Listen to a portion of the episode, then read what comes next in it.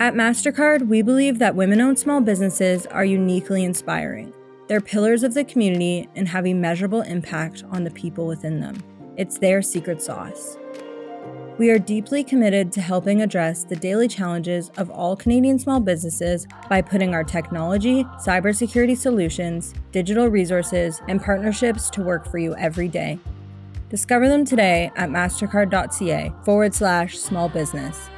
MasterCard, start something priceless.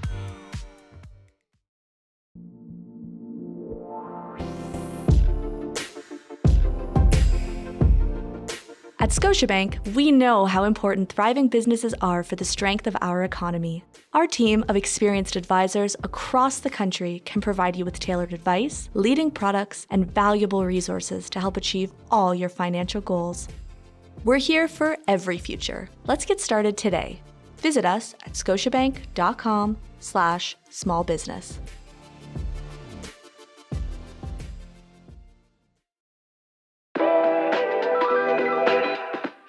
Welcome to the Startup Canada podcast, where we talk to Canada's most innovative and entrepreneurial leaders and changemakers.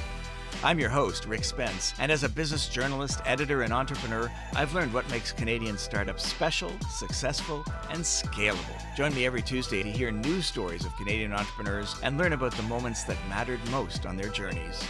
The Startup Canada podcast is a production of Startup Canada. Don't forget to subscribe to the show wherever you listen to your podcasts. Entrepreneurs from coast to coast to coast, welcome to the Startup Canada podcast. All entrepreneurs work to create change in their markets. Debbie Owusu Akyeeah is a Ghanaian Canadian changemaker, a cisgender queer woman who is dedicated to the liberation of all her communities. She is currently executive director of the Canadian Centre for Gender and Sexual Diversity based in Ottawa. Debbie has deep roots in program and project management gender based analysis, feminist foreign policy, and international affairs. She completed her graduate studies in international affairs, specializing in international development policy at the Norman Paterson School of International Affairs at Carleton University. She's worked at Global Affairs Canada as a policy analyst responsible for strategic advice on child protection, gender equality, and broader sexual and gender based violence issues, with a particular focus on adolescent girls and the girl child. Prior to CCGSD, she was campaign and outreach officer at Oxfam Canada, responsible for developing public engagement strategies to advance gender justice.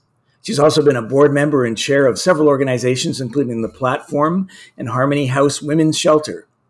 Debbie is currently co chair of Dignity Network Canada's Advocacy and Government Relations Working Group She's also involved in assisting coordination globally around opposition to the anti LGBTIQ bill in the Ghanaian parliament. Debbie, all I can say is welcome to the show. Thank you so much for having me. We're delighted to have you here. Um, the work you're doing is so important, and we're really interested in in, in change making and, and how we make stuff happen. So I'm looking forward to diving into this with you. But first of all, what do you hope that our listeners will learn or keep in mind through this episode? I hope that the listeners can learn that change can look like many different things based on what you're able to contribute to. Uh, it can look small, it can be big. The the big message is that you can contribute to, to change in so many different ways uh, that feel good to you. So I really hope that folks can kind of get that through my example and get motivated to contribute to change in the way that they can. Fabulous. Thank you. Can you tell us a little bit more about your background? We've learned about all the things you know and all the things you've done, but how did you get on this path towards international affairs and particularly the, the, the, the concern for gender and sexual diversity? Yeah, it's a great question. So I always like to con- to contextualize it with my upbringing because you know how I grew up really informed my view of the world and how I experienced the world, especially growing up here in Canada. So I was born and raised in the the Greater Toronto area, and I was fortunate enough to grow up in a working class immigrant community in Brampton, Ontario. And I grew up with two parents who worked in factories. And very early on in my childhood, I got to reap the benefits of dropping off my mom to kind of to work, especially during like union strikes. And that's when I kind of learned the importance of like collective power, unions, the labor movement. Like it was very much so part of my hmm. upbringing. Uh, but tied to that as well was um, my experience as a young black girl in a Canadian society trying to figure out my own identity um, and figuring out, um, you know, how I experienced the world when I was getting so many different messages about who I was supposed to be. You know, I didn't look like a nine year old girl. I looked like a 15 year old girl, and people treated me that way. And it was very confusing to experience that on top of being in a relatively kind of social conservative Ghanaian household. Um, but I was a very curious kid, and I pushed back and challenged power in many ways uh, especially to my parents' disliking. um, and because of that, I have always carried a voice of wanting to speak for the people or advocating for the people who um, didn't really have a voice. So whether it was in school, where it was challenging inequities that I saw, definitely challenging inequities in my household. I'm the only daughter, and my mom treated me differently as a result of that, and I was not afraid to point that how out. Many brothers? Sorry, how many brothers did you have? You have? I have two brothers. I, I have an older one and a younger one, so it's right smack ah, in the so middle. You get no attention at all.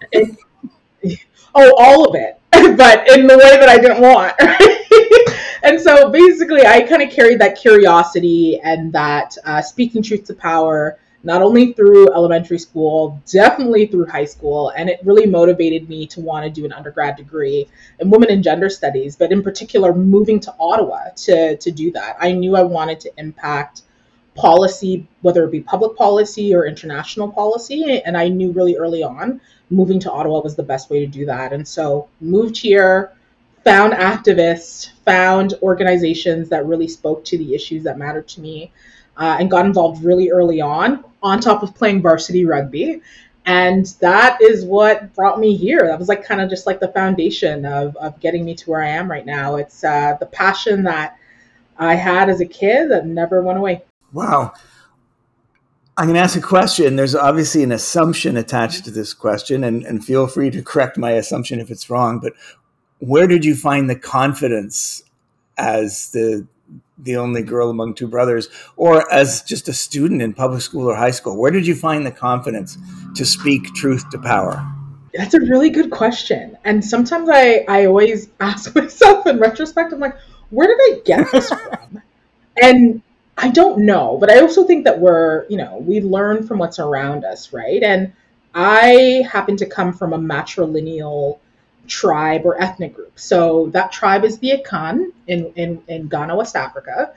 And we're matrilineal. So that means that property, chieftaincies, and inheritance pass through the women.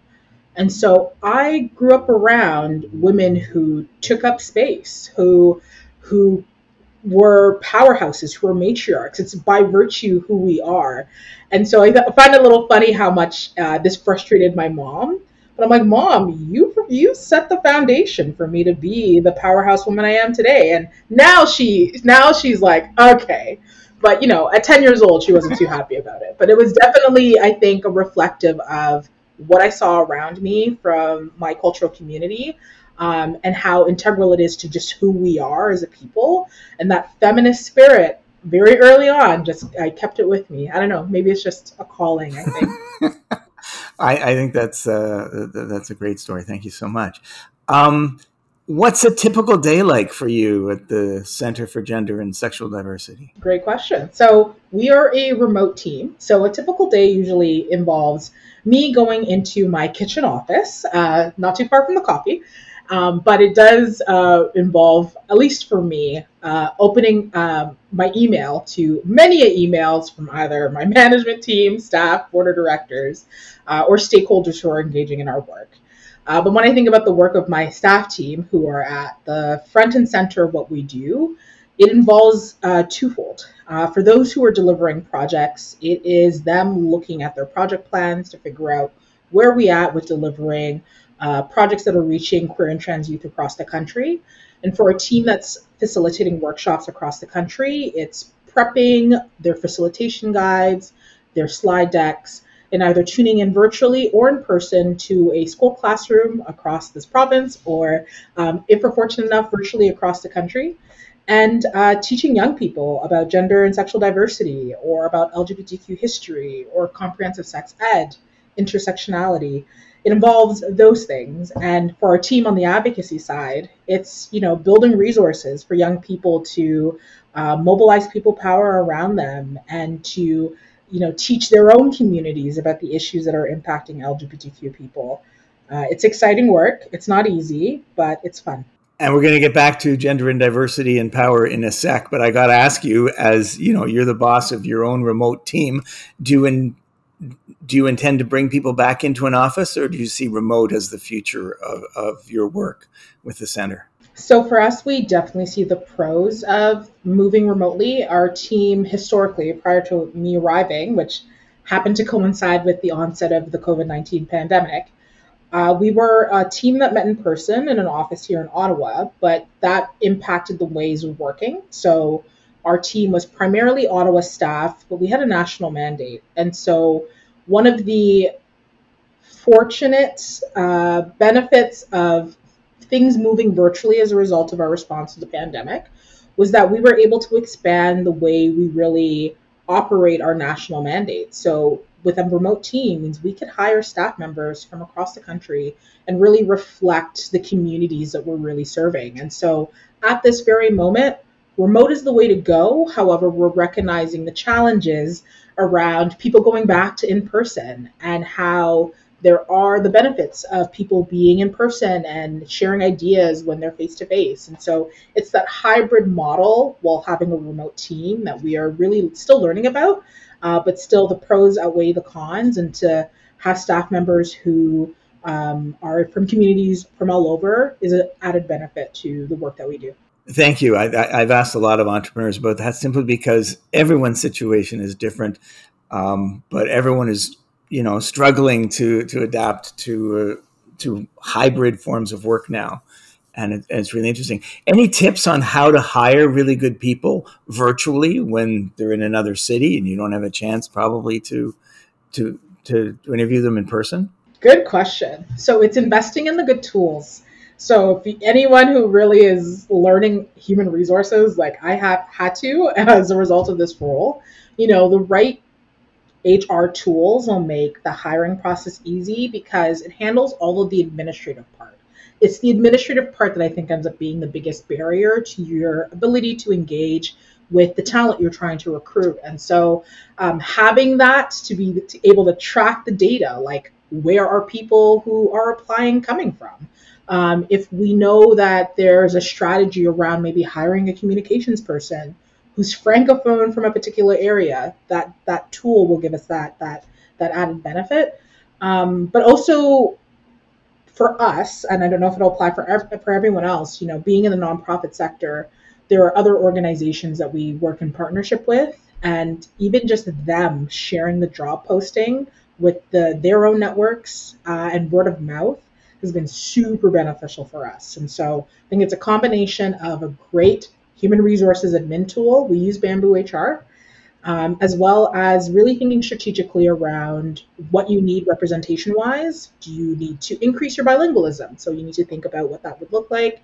And then um, word of mouth to promote job postings. Um, we have seen the changes in our staff team with who's applying skill wise and the amount of people who are applying, which is indicative of so many things. But what I think it really shows is that people want to work and do this critical work of amplifying LGBTQ rights. Um, and they want to be part of our team, which is really exciting. That's very cool. Thank you.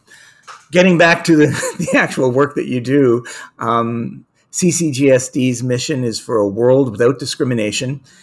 Can you take us into this uh, mission a little bit more closely and uh, tell us about the actions and efforts that you're actually engaging in? What are the you know tools and and and uh, and programs you're using to try and fight discrimination and create a better future? Yes. So when it comes to the mission of a world without discrimination, for our organization, we see discrimination as being one of the biggest barriers to people's ability to fully participate in their societies, whether this is from their ability to participate in job access, to education access, to just feeling safe in their communities. discrimination is that big barrier point, and it absolutely impacts uh, gender and sexually diverse communities in a very specific way. And so for us, uh, that mission is what is at the foundation of everything that we do, and it informs the values in which we do this work. And we have an informal motto internally, and it's uh, activism through education. And we say that because we, we see it twofold that education is a phenomenal medium for which advocacy and change work can actually happen, where you teach people about new communities, you challenge their assumptions, you unlearn the things that we often take for granted or have been taught to us that are actually informed by discrimination and oppression. And the flip side is actually taking a look at education as an institution in itself and the benefit of early intervention and teaching about power and unpacking power and doing so that there are the uh, the benefits long term in the societies that we live in. And so that really is at the foundation and the core of the mission. And when it comes to our work, we do this work through educational programming, both in and outside the classroom in the classroom, we do uh, we provide resources as well as curricula that is supplementing the existing curricula, not only in the province of Ontario but in different uh, provinces and territories across the country, where we fill the gap uh, in centering the experiences of not only to us LGBTQ people, but also talking about other forms of pedagogy that are often absent. You know, talking about uh, intersectionality, really unpacking how power works, really understanding um, the history of this country and the voices that have been systemically erased uh, in order to privilege others. That is what we are teaching through our, our workshops. One of the workshops that I'm so proud of is our um, Intersecting Identities workshop that is facilitated through our Intersectionality and Diversity program. It's an opportunity for folks who are as young as 11 to be able to understand that um, they all have identities. Everybody does. Um, everyone has multiple factors that make up that identity. Um, and that's okay and that's important. And so do their neighbors. And I'm really proud of that work that's being done because as someone who had to wait till she was in university to even learn about the term intersectionality, despite living the reality of it um, as a Black LGBTQ person, and a woman, um, I think that is really critical is that we're giving these tools to young folks who don't have to wait to spend thousands of dollars for a post-secondary education in, in order to understand that. Can you take a second just explain intersectionality in case there's any of our listeners who aren't yes. familiar with, with, with, with what that what that implies? Absolutely, and thank you so much for taking the time to ask that question. So, the term intersectionality was coined by um, critical race scholar and legal scholar Kimberlé Crenshaw, which is a partic- it's a it's a lens and a framework for understanding the ways in which um, vulnerability manifests itself through um, oppression intersecting and how it might have specific impacts on people based off their identities.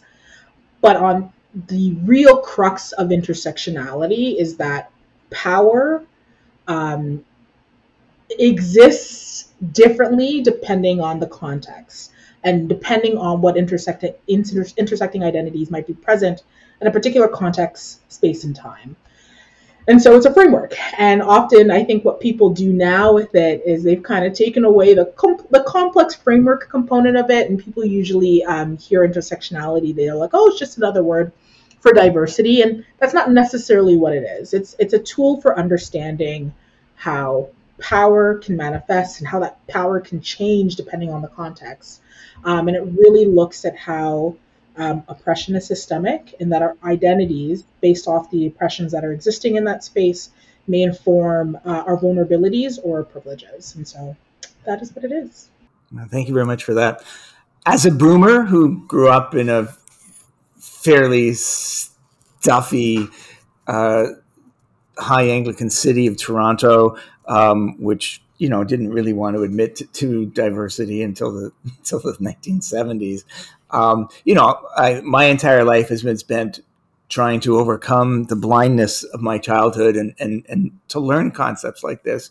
And I got to tell you, I never thought that we'd be in a situation now where in some United some of the states in the United States, people are being discouraged, if not forbidden, to talk about these concepts mm-hmm. of power and, and, and how systemic racism has actually erased identities and created a permanent structure for keeping people down and opposing equality. So I don't have a question for you on that. But how do you do it? How do you keep going when Ooh, when, there's, when yeah. there's so much oh. negativity in the air and so much pushback now?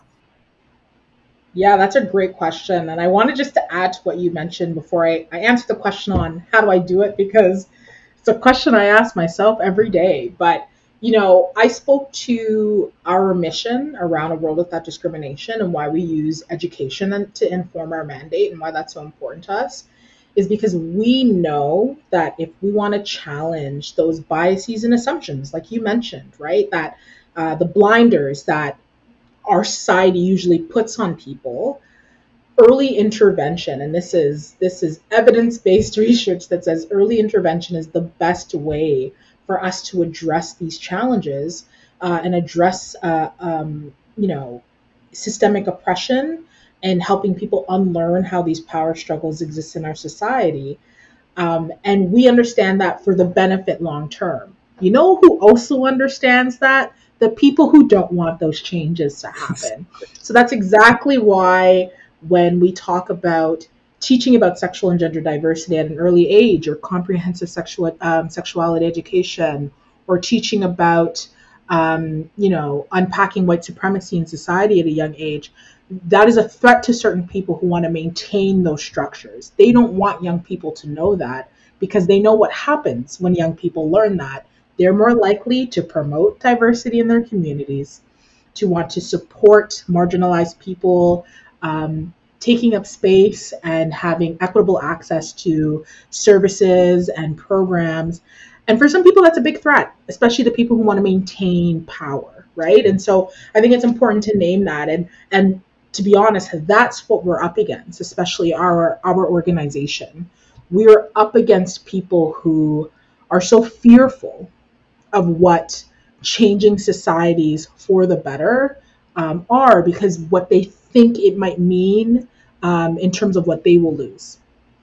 And that is the, that has been the interesting part of this work is not only dealing with that, and it's it, it's definitely scary now because we are seeing a much more intensified pushback. Um, so it's scary that way, but it also, uh, in, in in a weird way, it intensifies uh, the need for the work that we do at the CCGSD, which um, goes back to like the why. You know, why do we do this?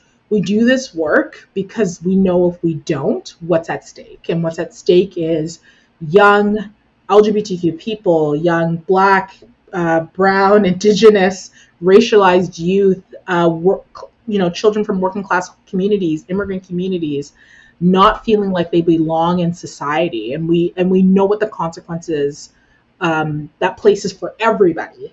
Um, and so that's what's at stake, and that's what keeps us doing this work. And it, it's what gets me up every day to come to my kitchen office and and and log into to you know uh, my my Gmail account to read emails and lead a team who who's tackling this work. And we're doing this work as members of the LGBTQ community, right? And so um, sometimes it's hard because our communities are under threat, but we are at the at the the front lines of advocating for the change that's needed for our communities to thrive.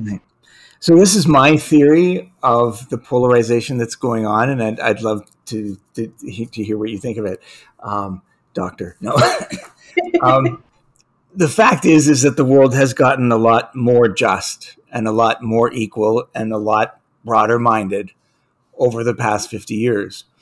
And right now, we the the opposition that we're seeing and the intolerance that we're seeing and that clinging to old forms of what people think society ought to be that's a reaction to all the progress we've made so when i look at it when i explain that in that terms to people then they see okay yeah this is sort of a natural thing it's it's it's a reaction. It's trying to slow us down, but maybe it's not quite the the you know the horrible um, powerful movement that it seems to be because there are just a few loud voices that are amplifying it all around.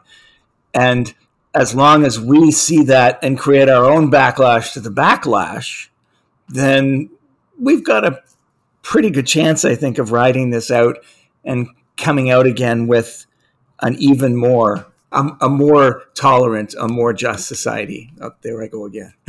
Help me out. Yeah, and I was just going to say, you know, what you mentioned in terms of those changes over the last 50 years, those were hard fought changes. Those came as a result of people who were pushed to the margins saying, enough is enough. And they have always been saying, enough is enough. And I think that's important to name. No oppressed person has sat there and just been like, yeah, we're to, we're to take it. There has always been throughout history instances of resistance what we have really saw over the last 50 years is that that pushback really driving both legislative and cultural change. But as a, but what we're still facing is those systems still exist. They haven't fully been eradicated. So those systemic um, forms of oppression also evolve over time, and we're seeing that pushback through this recent iteration of of you know rise in anti-LGBTQ protests. Um, you know incel movements, etc. That's just also the evolution that's taking place as culture changes in this push in this backlash. I'll tell you right now, until we completely eradicate all these systems of oppression, in 50 years from now, the pushback is going to look completely different than it does now we're in the wake of social media. There's different ways that information passes through people, how resources pass, right? And um, again, what it what it means for those who are doing this work, like the CCGSD, the Canadian Center for Gender and Sexual Diversity, is that we also need to be equally as clever, resourceful, and we need to really think about coalition building when it means um, continuing to fight for a just world and the future that we're all dreaming and envisioning of, of belonging to.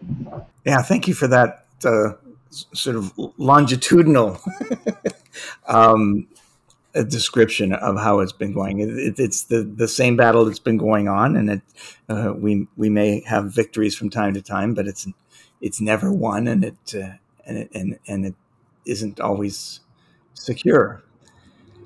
I'm wondering what kind of uh, who your allies or, or resources are uh, in, in, in the center. Um, do you work with government, uh, uh, provincial or federal? Are are they useful? Do you see yourselves with overlapping functions or or collaboration? Yeah, I would say over the last 18 years of the Canadian Center for Gender and Sexual Diversity's existence, we've benefited from collaborating with various governments to amplify this work when it comes to our core programming, we've benefited for, I think, for almost 11 years now with the relationship with the Ministry of Education the, the, here in the province of Ontario with funding to be able to deliver our Dare to Stand Out program in classrooms across the province.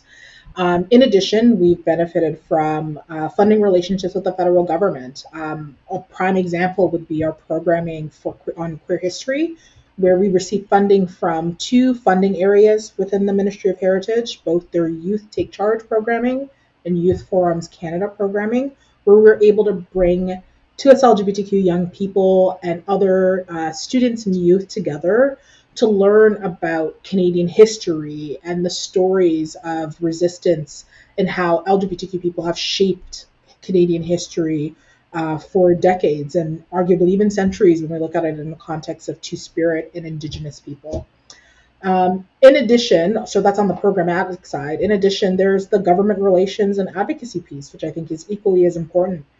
Uh, with the establishment of the 2S LGBTQ Secretariat that is housed within the Department of Women and Gender Equality, CCGSD has been um, an active member of the table of national organizations that are that have an LGBTQ mandate really speaking to the federal gov- government to drive changes that not only um, improve our ability to deliver our services, but are also informing public policy that is going to impact LGBTQ people across the country. And a prime example of that is the, um, which it's actually almost a year old, which is the federal National 2S LGBTQ Action Plan, that presents a strategy for the federal government that is um, a cross government, interdepartmental approach to um, advancing the rights of LGBTQ people. And so, yeah, we we also work in uh, policy partnership with the federal government, which is really really exciting. And uh, I guess feminist leadership and management is at the root of the work that you do,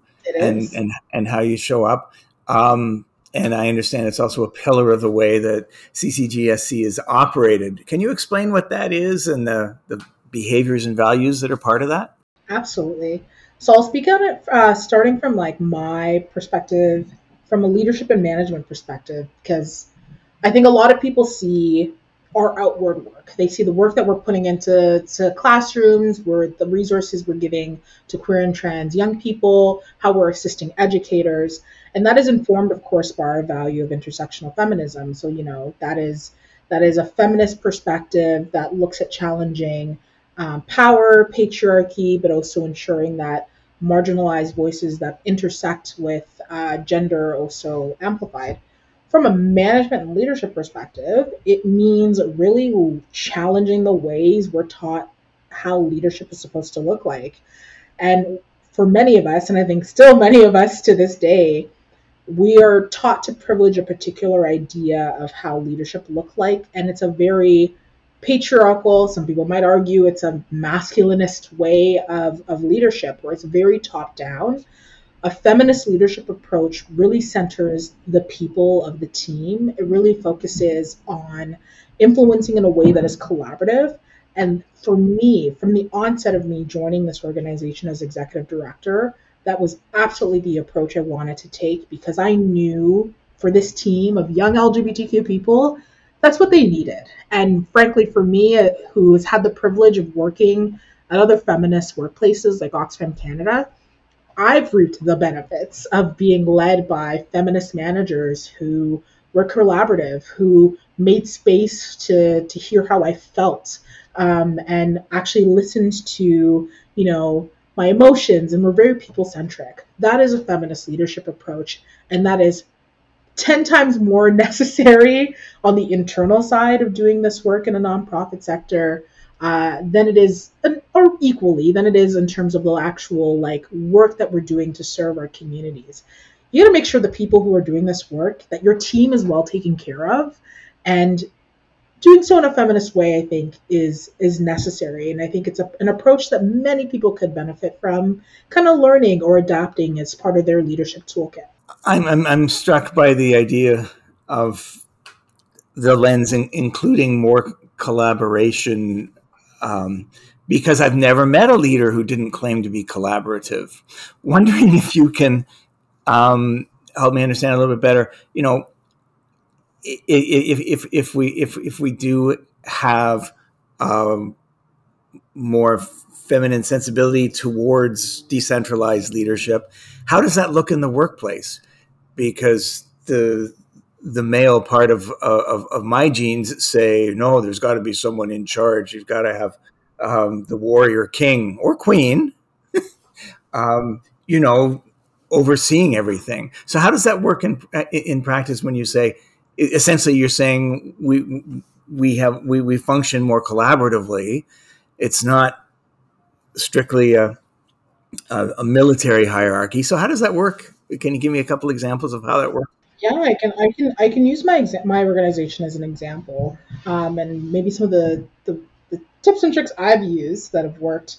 Um, so when I say collaborative, like yes, collaboration exists everywhere, uh, but it's a different type of collaboration. And in our in our organization, this was very much so collaboration from an organizational cultural change perspective, as in the culture that we were trying to create in this organization, kind of moving from what was not the most feminist way of working, despite saying that out loud, involved taking the time to hear from all all members of the organization, including contractors who were here for like six months, to you know full-time staff members who've been here for two years, three years, of really understanding what are the ways in which we want to show up to the work where our values that are progressive, that are rooted in feminist consensus building, that are rooted in care, that are rooted in centering the emotions and the passion of this work and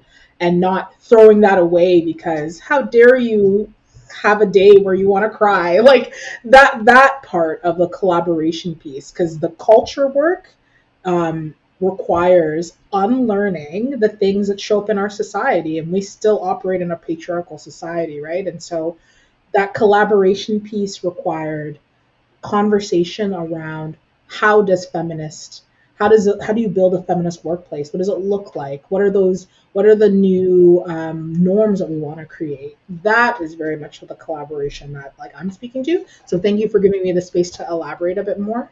It was around kind of challenging um, the norms and the practices we have in the organization and and that has been key. Um, yeah. Right. Um, patriarchy people have a a saying that says the buck stops here, i.e., I make all the important decisions. How is that different in a feminist workplace? For me, I consult as much as I can to inform the decisions I have the final say on. Um, there are, of course, times where it's just like an executive decision needs to be made because we need to move on something. But the decisions that I make that have the um, the most impact on the organization I draw my decisions based off that that level of consultation and that level of collaboration of like asking people what their opinions. And sometimes some people are like i have no opinion on this. And i'm like that's great. That's fine. And that's totally valid right?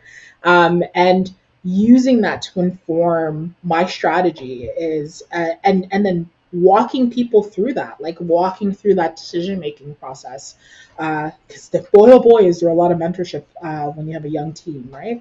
And so, yes, the buck does stop with me, but those decisions that I make need to be done in a way where I am not causing harm, depending on what the decision is. And part of that is making sure that I am consulting as much as possible.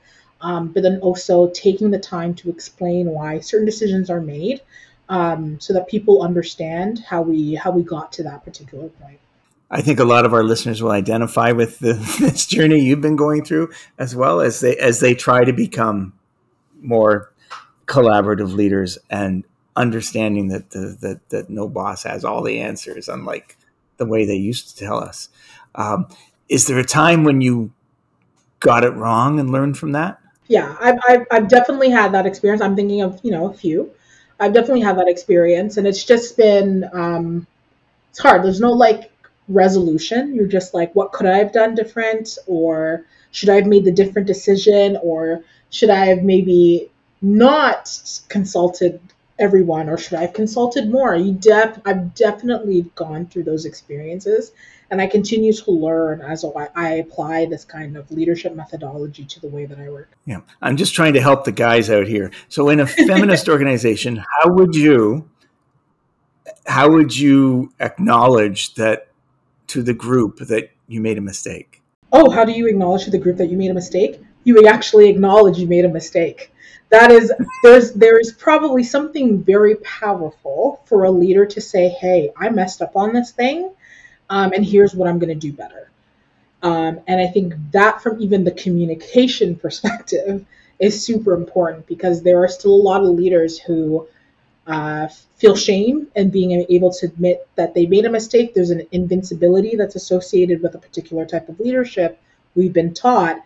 And from my perspective, a feminist leader is not afraid to show those weaknesses because there's strength in doing so because it allows and it gives permission to the rest of your team to be able to do the same. Imagine if you didn't do that, right? There'd be folks who'd be who'd be making decisions and um, not speaking up, and and that could have um, you know adverse effects long term. To be able to name that out loud and to lead by example is huge and crucial, um, including when you make mistakes. All right, thank you, Debbie. We mentioned earlier that your mission is to help create a world without discrimination. And we've talked about how even that mandate, it, the mandate itself is under assault by some people, which means that, um, you know, we're society itself is, has a lot of hard work to figure out how do we keep moving forward? How do we keep making progress? So my last official question to you is what can Canadians, average Canadians, entrepreneurs, listeners to the podcast, what can we all do better? How can we help each other to ensure that Canada is an accepting, safe, and welcoming place? It's a very, very beautiful question. And I think when we we we all have ideas of what being Canadians what it's about and it looks different for everybody, you know. What being Canadian for me looks like it very much so involves elements of uh, my parents and the, the culture that they taught me as I grew up. That for me feels as equally as Canadian as, you know, maple syrup and hockey, etc. That might look, you know, different for someone who grew up in a rural area versus urban. I think of some of the unifying factors of what it means to be Canadian and the things that we hold near and dear to our heart are a society that is made up of so many different people we talk about multiculturalism, although some people have opinions around um, that mosaic and you know how realistic it is. But you know there is the the beauty underlying in that message of multiculturalism that Canada is made up of so many different provinces, territories, communities, language, etc. It speaks to the strength of a community where diversity diverse folks come together to work and build the, the society that we live in. When we think about that fundamental value that we hold that is central to Canadian identity or the Canadian imagination, that should be a driving factor to, to motivate you to support and advocate for some of the most marginalized people in this country who are under attack and who are being told that they don't belong um, which is resulting in them being fearful for even leaving their homes, fearful for being their true authentic selves. Uh, if we are proud to be in a society where we are free to express ourselves um, in so many different ways, we should be able to a- advocate for that free expression to be accessible to everyone. And I think that is, I think, a message that I would want folks to to recognize and to recognize that um, there are some people who are pushed further in the margins, which pushes them away from that free expression piece. And so, how do we bring them along? And it's going to require maybe supporting LGBTQ organizations in your local community. Do you know of one? If you don't, is there an opportunity for you to learn to see, hey, is there an LGBTQ organization who might benefit from my donation or even benefit from me following them simply on social media or amplifying their work? Um, that's an easy tool to, or an easy thing to do. Is there an opportunity for me to, you know, vote with those communities in mind? There are so many different ways for you to be able to do that um, so that those folks aren't alone and don't feel like they can't be part of our societies. Our societies are so much stronger with people being able to to feel and actually be a part of our communities, right? And so I think that's that's the important thing, and I hope the message that people get across from me being here with you today. Well, thank you so much. And just uh, picking up on on how you left it there, um, I totally agree that as we work towards a more diverse and uh, and equitable future, we're unlocking a lot of talent and entrepreneurs who are the main body of listeners to the podcast, uh, they don't have to be told. They're looking for talent all the time, and and and, and they're they're pulling their hair out trying to figure out where to find people. So, um, business benefits from your mission. Do you get much support from the business community? And is there a way that entrepreneurs, specifically, as people who have a tiny little bit of money left at the end of the year, any any specific way that they could help your organization and its mission? Absolutely. You'll be, I, I mean, it's probably not surprising to the listeners, but business owners are some of the most awesome and giving donors to our work. The amount of entrepreneurs and oh, yeah, and small that. business owners who will donate a portion of their proceeds to an organization like ours. And you know, they're they're not big corporations, but they're doing it because for many entrepreneurs and I'm going to include myself in this as someone who has a little side business selling earrings. You do this because not only are you passionate about whatever you're you're creating or whatever you're um, you know marketing or selling the the, the asset you also bring your values into it. And for the people who um, make the decision to be entrepreneurs because the traditional business like community that's not for them, they want to be able to have their values front and center in the and what they're delivering in terms of a service, those folks end up being some of the longest standing and most giving donors to an organization like CCGSD. And I, I think that partnership and that story is a really important one to tell, um, especially considering that many LGBTQ people who find themselves leaving traditional job markets because of the discrimination they face, they end up choosing entrepreneurship as a way to, to thrive and survive with those values in mind. And they end up giving a lot. So there's definitely a story there um, and something incredible in terms of how nonprofit organizations who do this work and entrepreneurs are in collaboration uh, in trying to build the communities that we want to see that are free of discrimination. I couldn't have said that better myself. Yeah, entrepreneurs have always been people who see things a little bit differently and uh, generally a little bit more clearly. And uh, I'm glad to hear that they've been stepping up, and hopefully they will continue uh, to do that uh, to support the great work you're doing. Finally, Debbie, as a leader, as a change maker, do you have one more tip, one more piece of advice to offer our audience in terms of uh, how they can create change, manage change successfully? Absolutely. You can make change. You don't have to do it alone. I think that's the the most important message. And I think just even just talking about, you know, that overlap between LGBTQ organizations and entrepreneurs, that is an example of how change can happen when you find your unlikely partner or your unlikely, um, you know, uh, colleague in this work, try to think about that. Try to think about how could is there an opportunity for you to reach out to a different sector, an unlikely, you know, an unlikely partner to be able to do this change work, and you'd be really, really surprised what could be created as, as a result of it. I've seen some incredible work being done again between entrepreneurs and activists and advocates. And I would strongly suggest that folks do the same. Think about it. Is there an org that your organization can continue to amplify every Pride Month? Maybe that org's the CCGSD. Maybe it's the one that's in your local community. Think about that and think about the story and the message that um, folks can resonate between what you are doing with the work that you do and that advocate group and what can possibly be done together. Right. Uh, regular listeners of this podcast know that uh, I occasionally go on and on about how entrepreneurship is a way for people to build a lifestyle, a life of their own. And successful entrepreneurs then have the potential to be advocates for different points of view, different cultures, different styles of, of, of living and behaving. And uh, it's a great example. So, uh, let's salute the entrepreneurs who are change makers and uh, and urge them to keep going because we're not done yet. Absolutely. Okay, we have been talking with Debbie Owusu Akyeeah, the executive director at the Canadian Center for Gender and Sexual Diversity in Ottawa. Debbie, thanks so much for sharing uh, your mandate with us, and uh, we'll, we'll, we'll, we'll support you in your mission and create a more just Canada. And we'll check back with you and see how things are going. Awesome. Thank you so much for, for having me. Well, it's our pleasure.